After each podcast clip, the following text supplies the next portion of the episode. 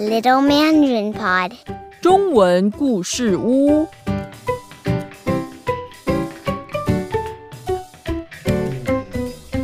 亲爱的小朋友好，欢迎收听中文故事屋，我是贝贝妈咪。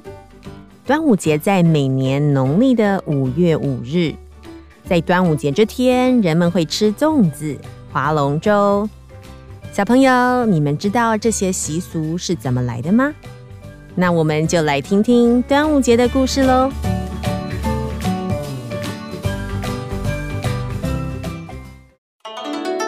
端午节的故事，在两千多年前的战国时代，楚国有一位非常爱国的大臣，他的名字叫屈原。他非常有才华，口才好，又很会写文章。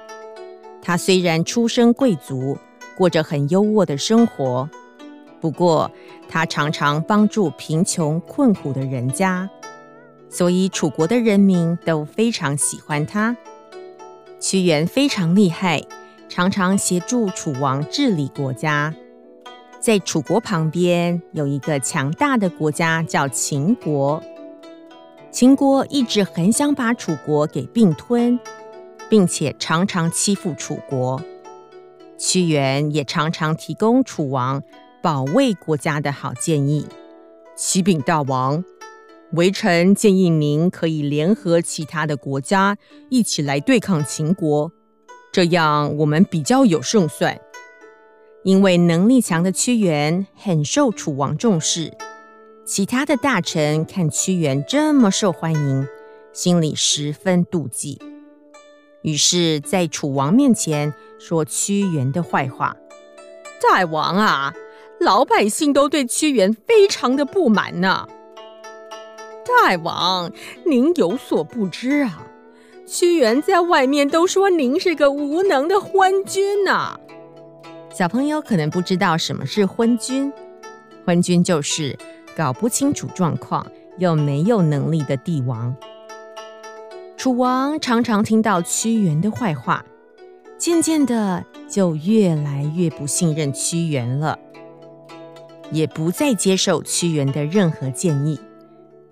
最后，楚王甚至还把屈原赶到很遥远、很偏僻的地方。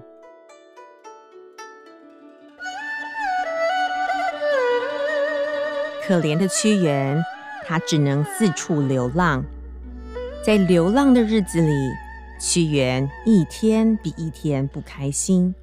他心想：楚王的身边都是一些贪图荣华富贵的人，没有一个人真正的关心国家的存亡和老百姓的生活，人们的日子越来越苦了。唉，屈原把他的委屈和忧国忧民的心情。写成一首又一首的爱国诗。有一天，屈原站在河边，满脸忧愁。有一位年老的渔夫划船经过，看到了屈原，他就把船给停了下来。哎，请问您是屈原大人吗？怎么会一个人孤孤单单的坐在这儿呢？而且您看起来好忧愁啊！屈原吐了口长长的气，他说：“我是有家归不得，我一心一意要为国家做事，可是楚王只听信其他大臣陷害我的话，所以我就被流放到这里了。”大人，您也太认真了。您可以学其他的大臣一样，整天说些楚王喜欢听的话呀。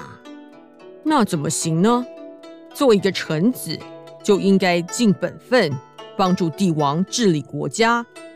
不然，你可以学我，隐居在深山里，每天游山玩水，什么事情都不要管。日子过得很快乐，很逍遥呢。屈原还是愁眉苦脸。他说：“您真是有福气，日子可以过得逍遥自在。我只要看到痛苦的人民，又想到国家很快就要灭亡了，我非常的担忧，哪里有心情去游山玩水呢？老渔夫听他这么说，只好摇摇头，划船又去捕鱼了。临走时，和屈原说：“屈原大人，您保重啊。”过了几天，屈原坐着船，在汨罗江上，心中惦记着楚国受苦的老百姓，就在船上写了一篇文章，叫做《怀沙》。就在文章写完后，他的毛笔掉到了河里。屈原弯着身体在捡毛笔的时候，一不小心掉到了河里，就淹死了。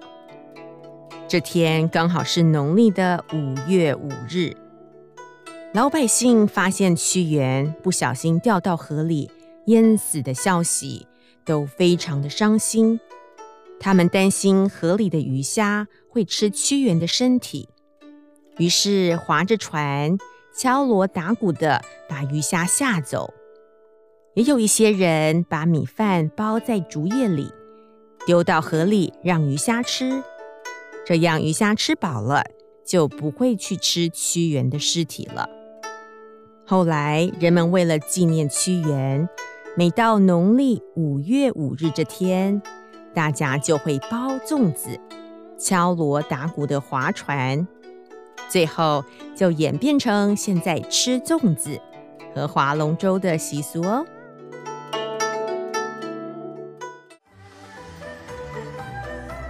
小朋友，那我们现在知道了，端午节是纪念爱国诗人屈原的节日。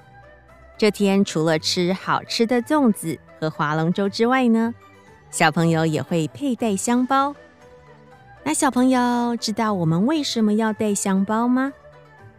那是因为端午节过后就是炎热的夏天了，蚊虫也会增多。蚊子和虫子不喜欢艾草和雄黄草药的味道，所以古代的人就会让小朋友身上佩戴包有艾草和雄黄草药的香包。用来驱虫，来保护小朋友哦。